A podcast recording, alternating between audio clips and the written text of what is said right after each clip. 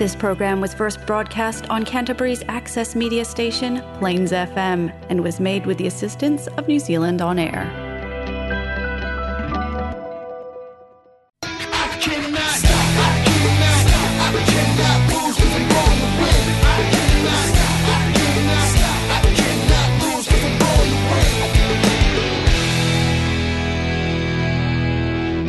Welcome to Men Talk on Plains F M ninety-six point nine, a playful search for understanding and appreciation of men. Your host is Ian Ferguson, coordinator of International Men's Day in New Zealand.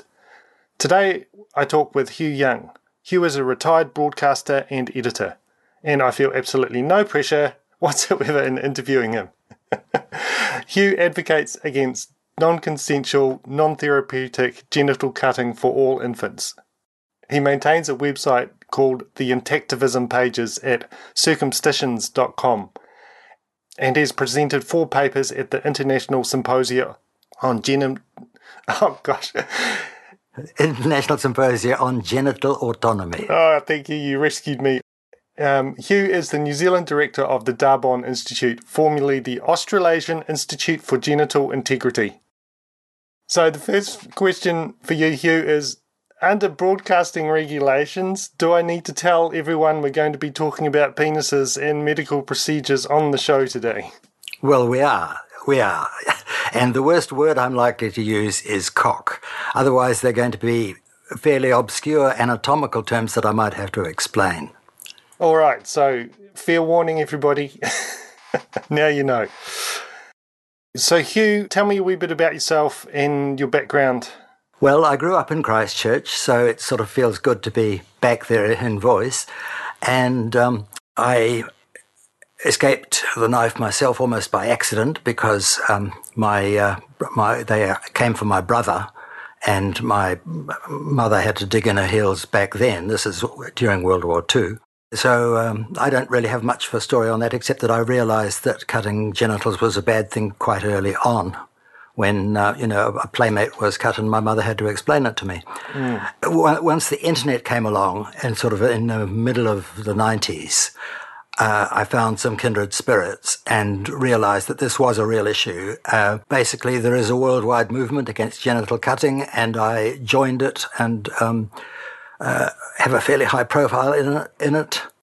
Uh, as you mentioned, we are against non-therapeutic, non-consented genital cutting of male, female, and intersex. And I, it was I who blew the whistle on the American Academy of Pediatrics when in about uh, twenty twelve, they wanted to change their policy on female cutting to allow a token ritual nick to baby girls, mm. medicalized. And um, the, the ironically named Bioethics Committee was trying to put one across the main committee by tucking the change in policy in among other minor changes. And the chair of the A A P hadn't noticed and was in, endorsing their policy without realising the implications. They're trying to pull a fast one. Yes, the Bioethics Committee. Strange. And we've, we've just... Um introduced a law in New Zealand completely banning um, those little nicks and cuts, I think. I don't know if that's recent. In general, worldwide, the various laws against female cutting are comprehensive and no cutting at all is allowed. And there is no law at all anywhere yet against cutting males. The main issue, I think, is, is about um, bodily autonomy. Like, people should be able to choose what to do with their own body and not have someone choose for them. Right, right. And this should be obvious. Um, the thing is, we have this thing, uh, and especially in America, apparently, mothers sort of feel, my baby, my choice. And they've, mis- mis- they've misappropriated my body, my choice from the feminists, uh, when the point is, it is the the owner of the body parts in question who gets to say, my my body, my choice. And babies can't give consent, but that doesn't mean you anyone else has the right to consent for them. That means mm. they should be protected until they can give consent, which they will hardly ever do. Mm. Um, from my point of view, I'm not against adults um, doing cosmetic surgery on on, on their junk. Nor am I. Nor am I. Um, but it's the it's the fact that um, infants and children can't consent. Uh, yeah. That, now, let's see, where do we go from here? Um, it might be an idea to give you some idea of the history, and at this point you could play my um, six and a half minute uh, epic poem, The Rape of the Cock.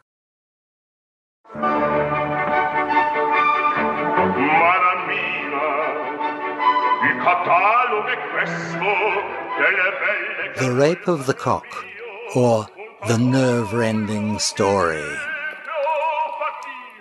A hundred million years ago, when sex was being invented, the mammals, looking for a way to keep themselves contented, evolved more copious penile skin, till every male was wearing a gliding sheath, a loose prepuce, a kind of rolling bearing. It kept their glands moist and warm and sensitive and soft, and made their sex so easy, if they could have, they'd have laughed. But best of all, that folded tube was full of nerves for pleasure, and shot them into ecstasies that none of them could measure. And all was well for aeons till the human head grew large, and some were slaves beside the Nile, and others were in charge. Perhaps some jealous pharaoh who'd been born with not much tassel said, "Cut them off." They cut, because that was safer than to hassle, and kept on cutting even when that king was pyramided. The custom spread, though they had long forgotten why they did it. And still throughout the Middle East, though no one understands it, they say, but now with tongue in cheek, their jealous God demands it. And strange to tell, this craze befell the English-speaking nations, while Europe and the Eastern world disdain modifications. And even Jews, a few, refused to keep up the tradition. No God demanding cuts to putzes merits that position. But in the days of Honest Abe and Queen Victoria, cutting boys was thought to curb self-induced euphoria. So John H. Kellogg, cornflakes king, in manner calm and placid, said, "Cutting's good for naughty boys, for girls, carbolic acid." The total in the whole world's less than twenty-five percent, and some are cut in surgeries, and some cut in a tent, and some are cut for ritual, and some are cut for shame. But when you cut the bullshit, domination is the game. Of course, no one would cut a child professing naked power. Instead, five hundred different silly reasons on us shower, excuses to reduce the male sex's pride and joy, as cut ones take what they have lost and never ask the boy. To make him look the same as me, or different from the others. To make it bigger, make it smaller, make him like his brothers. To make him sexy, make him chaste, or tell the twins apart. And when you shoot one reason down, a dozen others start. To save him from diseases, from the scourge of leprosy, from S T D and U T I and also H I V, from prostatitis, hernia and hydrocephaly, from rupture and, of course, from homosexuality. And cutting them as babies makes sure none of them remember the pleasure without measure given by an intact member. Though men who lost their prepuces in adulthood would find that having sex without one was like going colourblind. Well, now the custom's faded out in England and Australia, and Kiwis and Canucks say postheectomy's a failure. But still, one country where the foreskin's very seldom dangled is the homeland of the brave and free, whose banner is star-spangled. For in the States, at market rates, the scalpel's still a-flashin'. A boy is born, his foreskin's shorn, the doctor rakes the cash in. And meanwhile, by the back door, there's a lab assistant waiting to take the skin and grow it, hefty fees anticipating. And never mind that one boy's blind and others end up dead, and many lose their frenulum and some will lose their head, and all of them are scarred for life and all lose some sensation. We've made them men. We've made them clean. Discouraged masturbation. And always it's presented as the parent's free decision. But let a mom's or dad's opinion come into collision with matrons, docs or in-laws, then they'll find they have no voice, as a none too subtle pressure makes a travesty of choice. They'll mock him in the locker room, the hapless parents hear. In fact, these days, it's boys who are cut who'll have to face that fear. "He must look like his father," says his granddad, old and wise. Yet when Junior peeks at Daddy's, what he'll notice is its size. And strange to tell, as through the boys the scalpels slice and whirl, those selfsame people know that to incise a little girl is horrible and cruel and a breach of human dignity, and anyone who cuts them must be driven by malignity. But cutting boys is trivial, a snippy-snip, a cirky, a normal thing that all boys get from Maine to Blaine to Albuquerque. While near at hand there grows a growl, a rising tide of anger, from men who've found out what they've lost and want back all their whanger.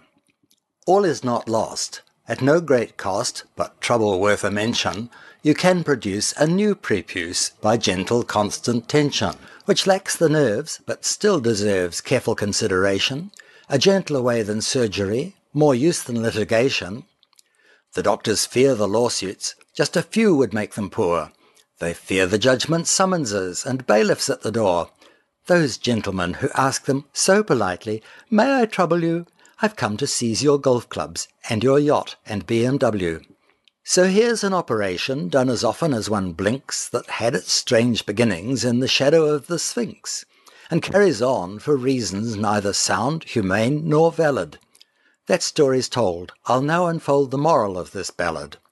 To cut a cock's a load of crock, no matter how they cut it. These words beware.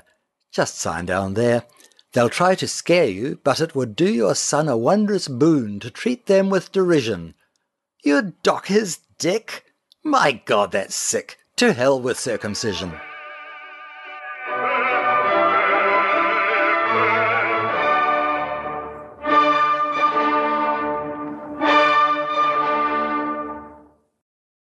Basically, it arose in prehistoric times. We don't know why, but it was some kind of magical thing that, for example, uh, men saw that women bled and had the power over life and death, so they wanted men to be able to, men to bleed and have that power too. There's a suggestion the Egyptians thought that a uh, a snake could shed its skin and come back to life, and so they thought this, that shedding the skin conferred immortality. There is in, in Africa there is a distinct thread that um, you cut the uh, female principle, the foreskin, off the male, and you cut the male principle, the clitoris, off the female, and therefore you reinforce their proper sexes. It's, it's a mystery, the early be- earliest beginnings, but it's ultimately about power and control over sex. And then the Hebrews adopted it and added the story that God told them to, although now I'm going to offend those who sincerely believe that. And then uh, the um, uh, Muslims adopted, uh, had probably were al- already doing it, but and it's not in the Quran. Hmm. But um, there's one hadith that says it should be done. Um, it, in, in Islam, it's really about ritual cleanliness, preparing for the for the prayer. It was confined to those two groups mainly, although then there's the, the tribal, and we should also mention the um, the Polynesians. So, but, but in the nineteenth century, it was ad- widely adopted in the English-speaking world as, as punishment and to thwart uh, masturbation. Mm. Which um, they thought they seriously thought was dangerous. There was also the whole anti-sex Victorian attitude, and um, it doesn't, of course, prevent masturbation, but it does make it less pleasant. And so that's how it came to New Zealand. After the First World War, they thought it uh, protected against venereal diseases. They were terrified of venereal diseases. After the Second World War, they had the myth that Um, your son might have to go and fight in the desert, and the desert sand would get under his skin, and he would have to have it done then. And um, I wrote to uh, Manfred Rommel, the son of the desert fox, to, to ask if they had done it in the Africa Corps, because the desert sand affected the Germans just as much as the New Zealanders. Mm. And he wrote back saying, no, they didn't, or so far as he knew, they didn't. And it sounds like there's not a solid reason that people have stuck to over time. It's been this or that or the other thing. Yes, yes. When we when the, we were first discussing it on the internet, I sort of started noticing there seemed to be far too many reasons for doing it. It was sort of getting absurd. I thought there seemed to be at least thirty, so I started collecting them, and I called them circumstitions. And The list now runs to something like six hundred twenty-five. Every so often I prune them and merge the similar ones, but it still keeps growing. Yeah, I did I did see that on your website, and some of them are quite ridiculous. A lot of, well, they're, they're all faulty, um, and, and some of them are absolutely absurd, and some of them contradict each other. Um, you know, it, it makes them more sexy, it makes them less sexy kind of thing. Right, yeah, yeah. So so in New Zealand, it rose to a peak in the nineteen fifties and sixties, and then it died away again. And we have to thank, I think it's Professor Green of uh, Unfortunate Experiment fame, who uh, he was the chair of the professorial board that managed National Women's Hospital, mm. and he said it would not happen in National Women's Hospital, or at least not happen at public expense. Right, yes. Uh, private doctors could come in and, and do it, and the mothers would have to pay. Mm. And the other thing was they adopted a policy of sleeping dogs, that is, they didn't talk about it. They didn't offer it. Basically, they said, we're not doing that anymore. And um, so uh, by the end of the century, it was virtually over in New Zealand, except among Polynesians or Pacifica, uh, Muslims and Jews. And the, the curious fact about the, uh, the Pacifica is that the traditional practice was much less severe than actual circumcision. It was a dorsal slit, which actually removes no tissue and damages only a small fraction of the nerves. Do you have any idea how many uh, uh, circumcisions are being done uh, each year? A while ago, I, I tried to find out, and the figure I came up with was, was three thousand a year, but that was based on on uh, figures from Southern Cross who get paid to do it. But you're, you're not far wrong. Because I, I've worked out the figure based on the number of Muslims, Jews and Pacifica in New Zealand, and that's about about right. But it's not, um, there are a, cl- a few clinics scattered around the country that do it for those small, small um, populations. And uh, the Jews do it ceremonially, and I believe a doctor is flown in from Sydney several times a year for that purpose. But but that we're talking there about only about maybe thirty babies a year in New Zealand. Mm. But uh, among all these populations, it may well be going down. Certainly among Jews in Europe, it is way down.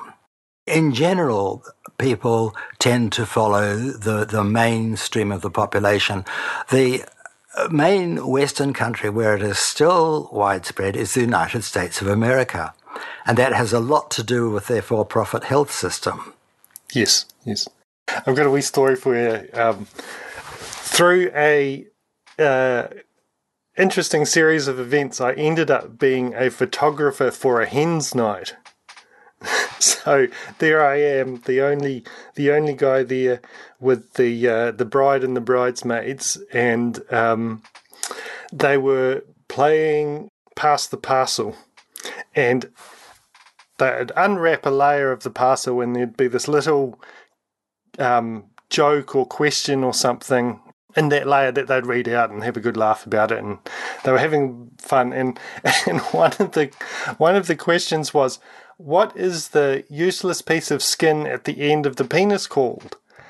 And and they and they were saying, is, is is that the foreskin? And the woman holding the question was going, no, that's not the that's not the answer. And they were all confused. And after a bit of silence, I piped up and said, it's the man. So that was all very amusing because uh, it took me to answer that question for them. Um, but that brings us on to the question of the foreskin and, and what it's for, what it does. Um, so perhaps you could uh, tell us the wonders of the foreskin. Okay, well, uh, this is where I could play my, my short video.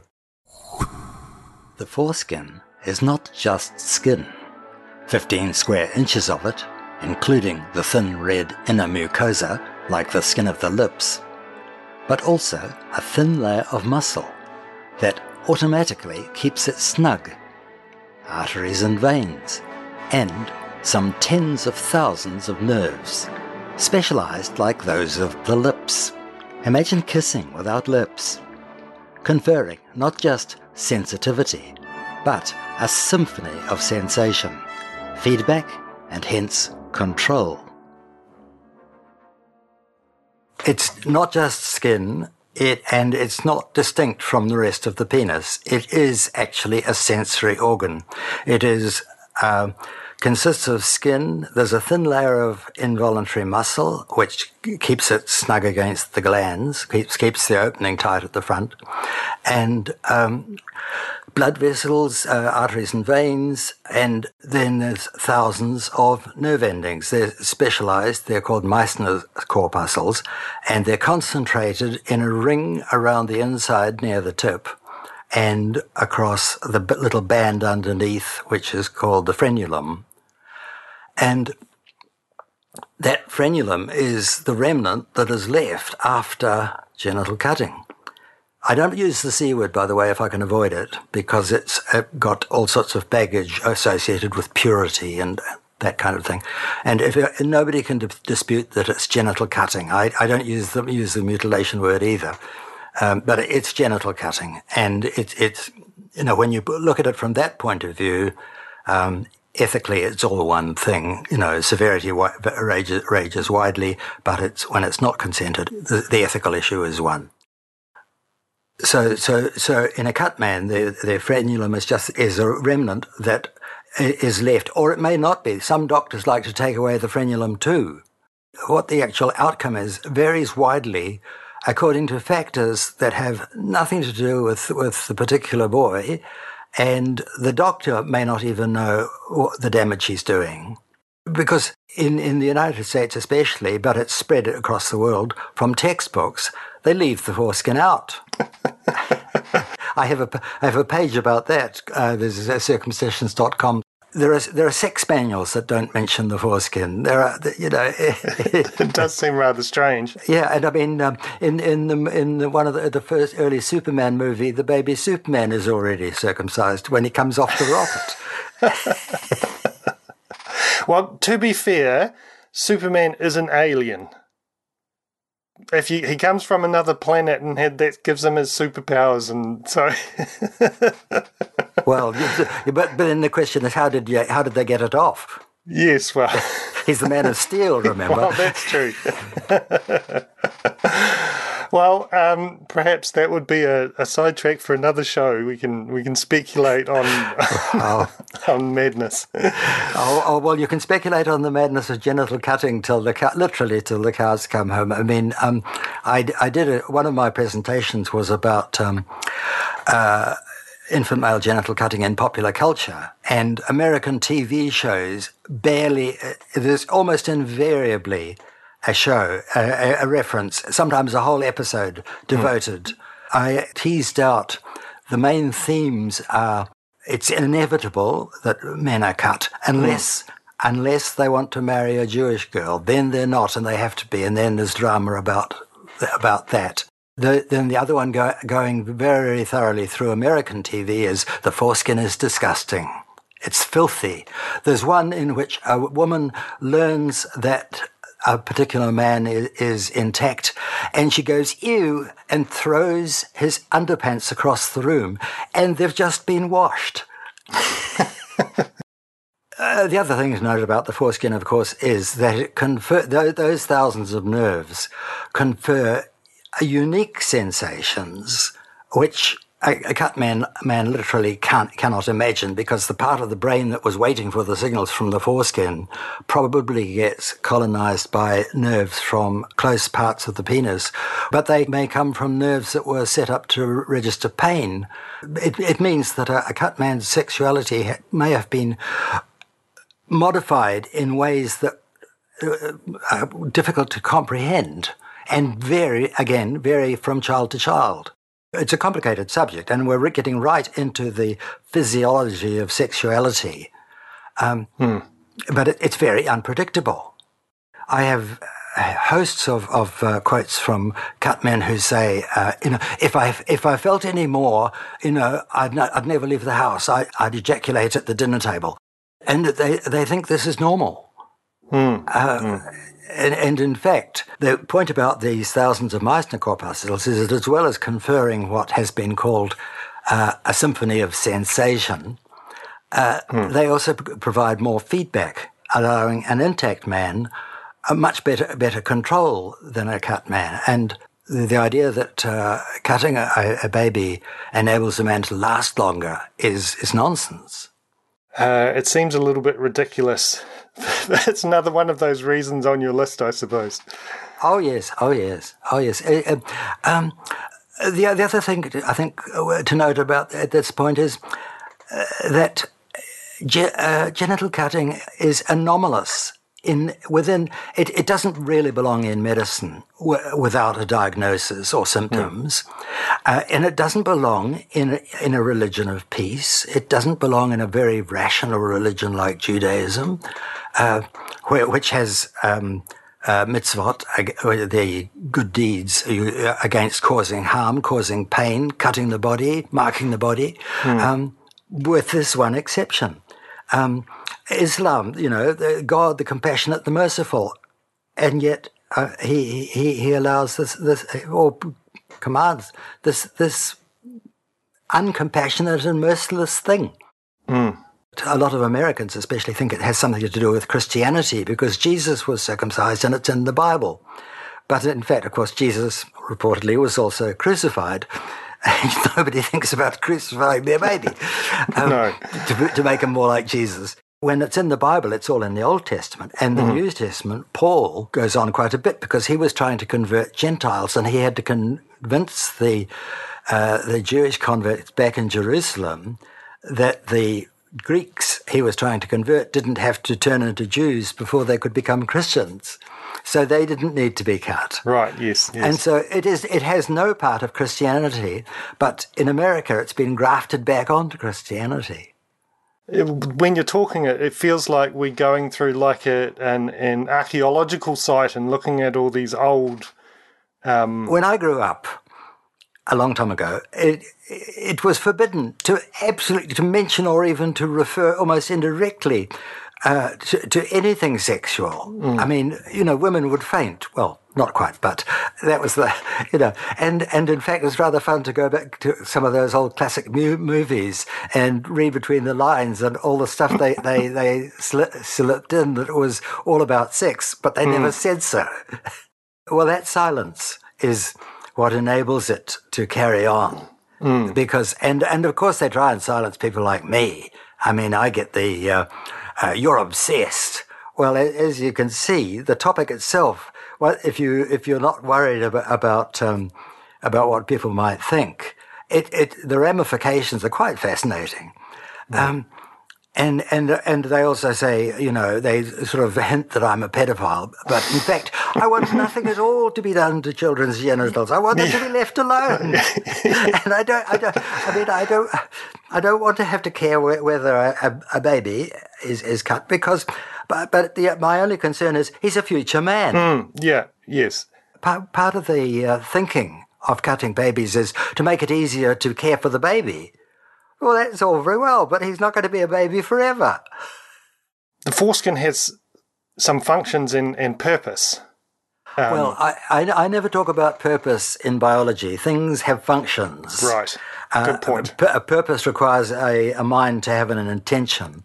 But um, the foreskin has a number of functions, uh, and I list them, and I've, I got up to sixteen. I, well, I, I borrowed somebody else's list.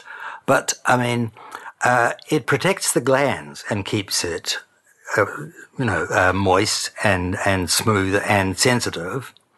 Um, uh, but the way it unrolls is unique, and the way it turns itself inside out and and puts the nerves, which were on the inside, on the outside. Mm. And then in intercourse, now here we're getting into our broadcasting standard things, but in intercourse, uh, it rolls back and forth and unrolls, and this stimulates those nerves. Mm. And they also stimulate the partner, so mm. it's worth worth mentioning. I mean, I, I say it's a natural French tickler. And right. you, might, you, you might say the the glands are just the basic dildo. Right. Okay.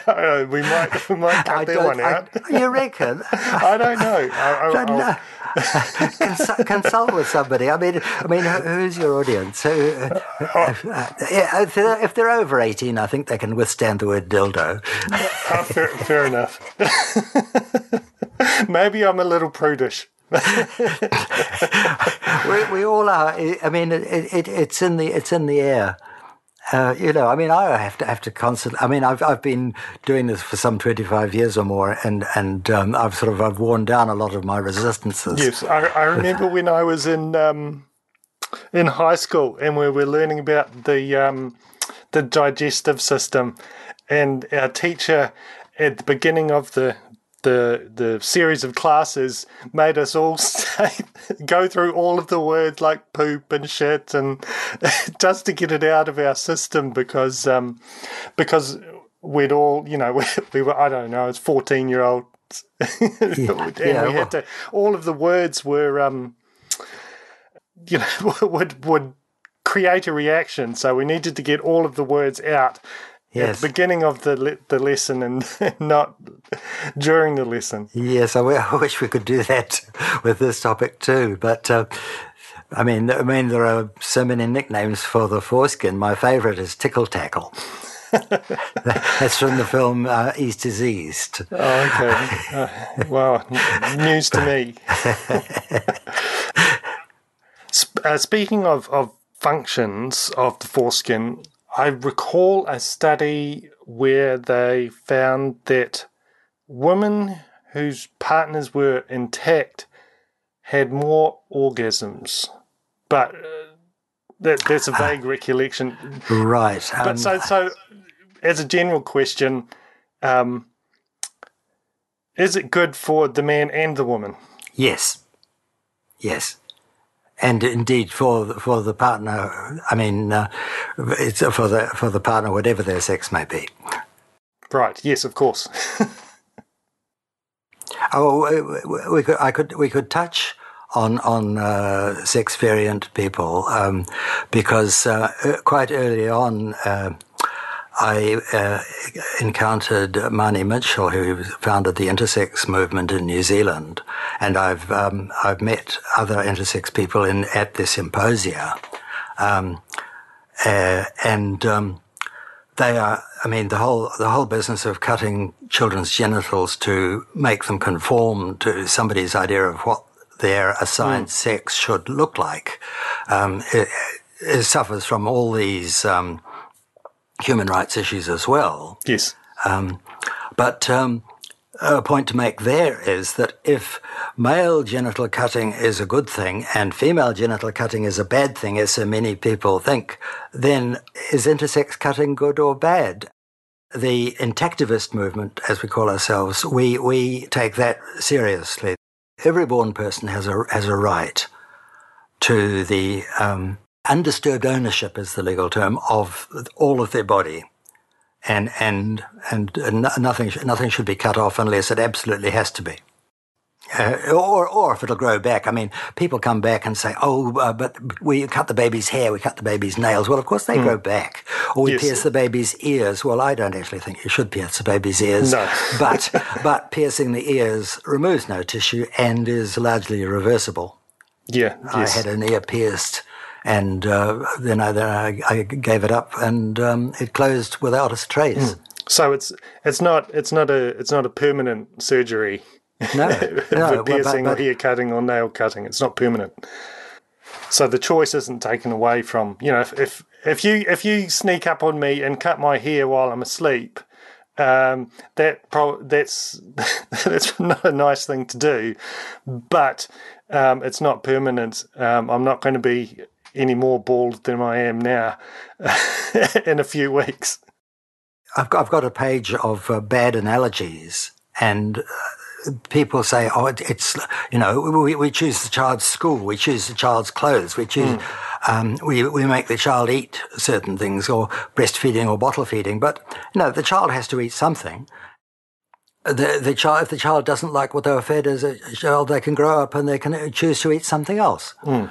Um, And and you can throw off your religious teaching. You can, I mean, baptism wipes off with a paper towel, and yet they make that comparison. Mm, mm, yeah. It's yes. Um, people suggest that um, removing the foreskin has has medical benefit, um, and and claim that the the risk of the surgery is um, balanced by the the benefits. Um, what what what can you tell me about that? Okay, well, there are among the among the six hundred bad reasons, there are a variety of medical claims, and virtually all of them involve rare conditions or of late onset or um, readily preventable by other means or readily treated as and when they occur. Hmm. Um, And I could go into them one by one, but I mean, for example, about one in one hundred babies has a urinary tract infection. And the reduction is, by the, the best estimates, it's uh, said to be reduced tenfold. But so it goes from one in a hundred to one in a thousand, which sounds impressive when you, except when you realize that you're cutting um, nine hundred ninety-one babies in vain, for the sake of the nine who um, will get one, and the one cut one who will get get them anyway. so, uh, Most people don't get any benefit from, from it. Absolutely. And then we should start on the harms and risks. The risks go all the way to death. We don't have any figures for the number of deaths. It has been estimated at well over one hundred in the United States every year. One common one among the deaths is bleeding. Mm. Uh, there is an artery near the intended wound site, and a baby's body only contains about three hundred fifty millilitres of blood. That's about a, a can of uh, fizzy mm. drink. Um, and they can only afford to lose about ten percent of that, or about two tablespoons, before they're in trouble, in danger. It's nothing. And and your modern um, gel-filled uh, nappies can easily soak that up, and it's not noticed. Oh, cool. Jeepers! And then the baby slips away in the in the night, and it's an, just another cot death tragedy. Mm. And the newborns are so fragile anyway that it's very easy to to write them off. Mm. And um, That, that's that's the worst case scenario, but but uh, there are also the inevitable harms that I've mentioned: the loss of all that all that function, and then a baby's penis is tiny, and a uh, a tiny mistake by mm. in the cutting is magnified when he grows up, and the the um, there are un, untold uh, pictures of of horrid botches. And until uh, they get to see a lot of others, they may not realise that uh, that, there, that theirs is, has anything the matter with it, mm. or, or how it was caused. Mm. Mm. They may think they were born that way. The risks, the harms, and the human right violation. Those are, those are the main reasons against it. And the American Academy of Pediatrics, in its twenty twelve policy, uh, said that the, the benefits are not sufficient to recommend it, but the benefits outweigh the risks. But they never weighed the risks because they couldn't, because they didn't have any figures yes, for, yes. The, for all the risks. The American Academy of Pediatrics is, is there's, there's a court case in New Jersey going on at the moment where the someone who was cut uh, with inadequate permission is taking the A A P to court uh, uh, for fraud hmm. for its policy. Because they're stating something as fact when they didn't have the evidence to... Yes, yes, yes, and I hope they win. One, one thing also, these medical benefits, they all came afterwards. As you as you mentioned, they come and go. One takes the, takes the place of another. Um, but they were all after the fact. Hmm. It was already customary. I mean, the latest one is H I V. Well, of course, nobody had heard of H I V before nineteen eighty-one. And yet, and yet, cutting was rampant before then. If we suddenly had amnesia and had to reinvent medicine, no, no one would, no one would. No say, one in their right mind would, would invent infant male genital cutting. But speaking of H I V, um, that, that that's a ridiculous reason to to to, to cut a, an an infant or a child, because they're not going to be having sex. You can wait until the person's an adult. Um, for those kind of things. This is a whole story, um, but, but the story is three not quite independent groups did mm. experiments in um, Orange Farm, South Africa, Rakai, Uganda, and Kisimu in Kenya on cutting a, a, a one large group of men and leaving another group, large group intact and waiting for two years and then mm. seeing which of them got H I V. And at the end of it, they found that a very small number had um, H I V, of the of the cut men had H I V, and slightly more of the intact men had H I V, and they concluded that cutting them had protected them. But the in the nature of the experiment, they couldn't treat the two groups identically, and the uh, the the cut men got far more attention, and right. and were told not to have intercourse after their operations, which the intact men were not. T- ah, yes. But but all, also the um, the dropout rate uh, was much higher than the number of men found to have H I V, and we don't know what the the uh, H I V rate was among the men who dropped out. And the men would drop out for different reasons. Mm. The cut men would drop out because they had H I V, and oh, well, fat lot of good that did. Yeah. I'm not going back. And the, the intact men would say, oh, well, uh, I don't think I want to be cut now because I didn't get, I didn't get H I V without being cut, so why should I get cut? Yeah. And so, um, but on the basis of that, they uh, enlisted the W H O and PEPFAR and Bill and Belinda Gates and Hillary Clinton, and they've cut twenty-three million Amer- uh, African men in the hope of preventing H I V. And the, the claim is only that it reduces transmission from women to men, whereas transmission from men to women is much worse and oh. and may be increased by the cutting. Oh dear. Uh, one one experiment, one one of the sub-study of that study found that the more more of the of the female partners of the cut men had H I V afterwards than than of the intact men. Um, so a paper has recently come out about this, and its title is quite telling. It's called A New Tuskegee. Tuskegee was that horrible experiment in America where they let black men suffer from syphilis without treating them for years and years and years, and many died. And um, so this is being accused of being the same kind of thing. The, the, the ethical standards of these experiments were shocking.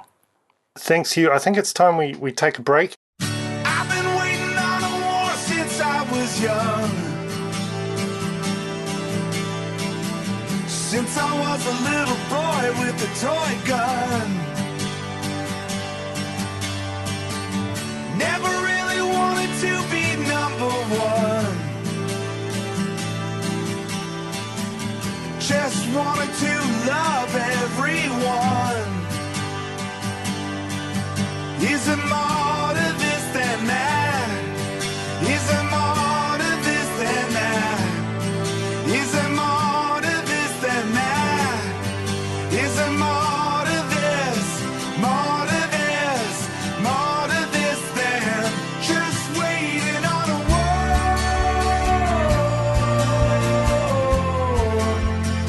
just waiting on a war.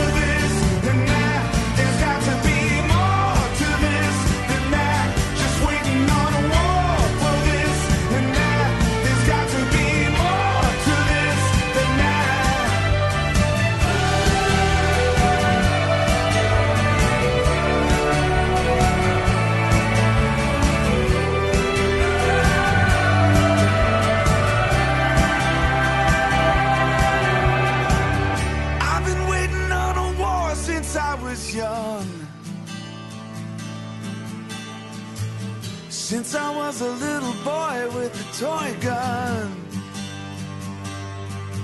Is there more to this, more to this, more to this than just waiting on a war?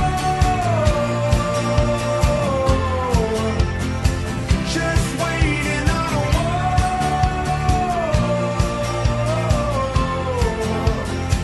Just waiting on a war for this and that. There's got to be more to this than that. Just waiting on a war.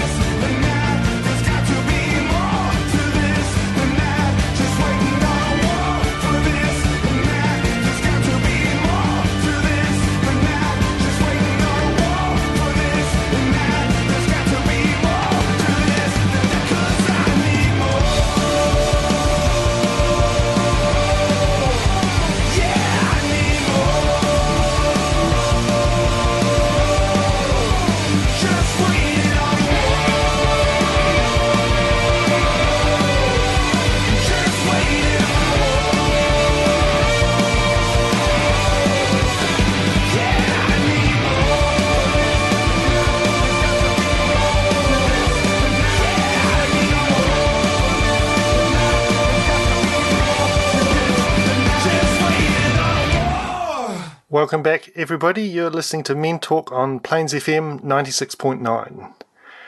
Today, I talk with Hugh Young. Hugh advocates against non-consensual, non-therapeutic genital cutting for all infants. I, I had a formal thing that I that I read at a debate once.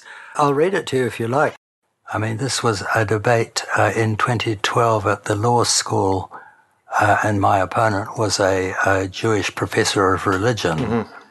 And uh, I don't think he was pleased with me because there were some high-profile Jews in the audience.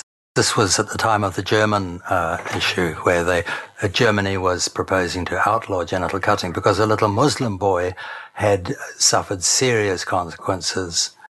And oh, more recently... Um, Uh, th- this could go on, on into your program. Um, in Denmark, there has been a proposal to outlaw infant male genital cutting, and it has got widespread popular support. Mm. There's been a, a, a petition signed by a thousand doctors, but there has become pressure from the United States and Israel. Right. And this has apparently been sufficient to turn the tide. It was going to create international incidents if they did that. Oh, gosh. Uh, I've got two versions, one for the Jewish and one for the medical. I'll, I'll read you the Jewish one. Uh, well, it, it's, no matter how ancient, no matter how beautiful the ceremony around it, no matter how much people have suffered for it, no matter how much it is perceived as binding people to their ancestors, no matter how divinely commanded, what is happening at the center of this is that a baby is held down and part of his or her genitals are cut off, and they stay cut off for the rest of that person's life, whether he or she likes it or not. More and more are saying they don't like it. Sooner or later, we, the human species, will rise above the wish to cut parts off babies' genitals, and it might as well be sooner. Why not now? Uh, Hugh, we've got the questions that we ask everybody. The first one is, what do you like about men? Well, uh, I should mention that I am an old gay man, and so what I like about men is not necessarily what everybody else likes about men, but I think most straight men can appreciate the sculpture, sculptural beauty of the masculine body. Mm. I mean, you know, what the Greeks liked and what the Renaissance artists liked, what Michelangelo liked. The male body in motion, uh, I think, is a lot of the appeal of sport. Mm. Uh, however, uh, the other thing I would like to say is something I like about men is when I see them uh, letting their children teach them how to be playful. Mm. Interesting. Because um, when I grew up, men were not allowed to be playful. I mean, it was grim. I mean, it was it was uh, the Second World War had, had sort of put cast a pall over things. The Korean War was going on, and we had the the waterfront lockout, and and then along came Vietnam, and it was really really the sixties, the hippies, the Beatles, Woodstock, mm. the Summer of Love, um, taught uh, taught people that men could be playful and colourful. not just the um, disciplinarian of the of the family. You wait till your father comes home. Yes. Yeah, and, and nowadays it's, I can't wait for my father to come home. and, and, yeah. and and in a way, this is, is sex stereotyping, but uh, mothers have a much more utilitarian approach to their children. They're sort of got to keep keep them alive, really. Mm. And, and, and um, mm. in, in our society, however liberated we may be, and however shared the roles may be, I think that aspect of fatherhood is something that set, sets men apart.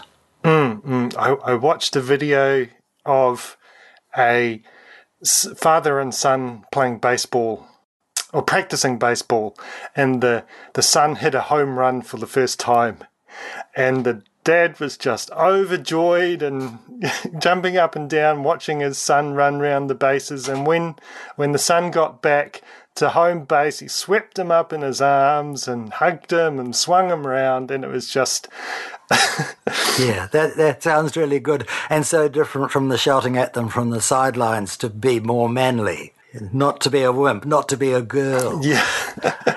and and there was, I mean, and as you said, there's there's something beautiful and... Um, I, I don't really have the words for it, but I, I can. I definitely appreciate the the father-child interaction um, that you're talking about. I learnt this morning that Cambridge has a professor of play. His chair is funded by Lego, so he's the Lego professor of play, and he. and and he was talking about this this, this kind of thing, that the the um, the parents' interaction with the children, the, the play. I mean, it, it's it's an informal learning mm. experience for the child, but it really ought to be an informal learning experience for the parents too. Yes, yes, excellent. Or the other question that that I ask everyone is, if you had a magic wish to make the world a better place, what would you wish for? Can't wish for more wishes. Well, there have been untold um, morality stories about, about the unintended consequences of getting what mm. you want. And, I mean, it's sort of a lot of fairy tales. And and uh, I think it was H G Wells had a story about a man who thought it would be a good, would be a good idea to get rid of gravity. But uh, or friction, yes, you know? Yes. But um, so, I, so I, I'm I'm very disinclined to do any any button pushing. You would think it would be fairly simple to push a button and stop people from wanting to cut babies' genitals, mm. but th- there might be unintended consequences I haven't thought of. There, there's uh, issues of how how the cutting fits into the culture, uh, but mm. and I, I'd want the cutting to stop. But the best thing is for to stop by the people who do it mm. changing in their minds about doing it, and that is happening. Um, there is a, um, I, I'm involved with a website, with the technical side of a website called Brit Shalom Info, which puts Jewish parents in touch with rabbis and other celebrants who will name the baby without cutting him. Mm. And there, I have seen signs of a small but growing Intactivist Islamic movement, mm. and um, there's doctors opposed to circumcision, you, you know. Uh, the other thing I thought, if I could push a button, mm. and this is more like an invention, but it seems so obvious, mm. Velcro flies. Velcro flies. Oh, no zips. No Zip, zips. Yeah. You don't want to unintentionally cut yourself. well, well, I mean, the, this is one of the one of the six hundred twenty-five excuses for cutting cutting babies, in case he gets caught in a zipper. Well, what you do then is you sacrifice the zipper. You don't sacrifice the. Yes, I, I have to say, I did, I did own a pair of pants with a button fly, which gets rid of the zip, but you have to spend. I mean, zip is just zip, and you're done. And buttons is like, I think there were four buttons and fiddling and, ah. Oh, well, gosh. Buttons used to be the norm, but, but I mean, um, Velcro. I mean, you'd think they were made for each other. Mm. Velcro flies. Somebody do it. All right, Hugh, thank you very much for coming on the show. I appreciate well, it. Thank you very much for having me. And um, I, I only hope that among the, the few people who still... Uh, cut, cut babies in New Zealand, that this has at least given them food for thought. Hmm.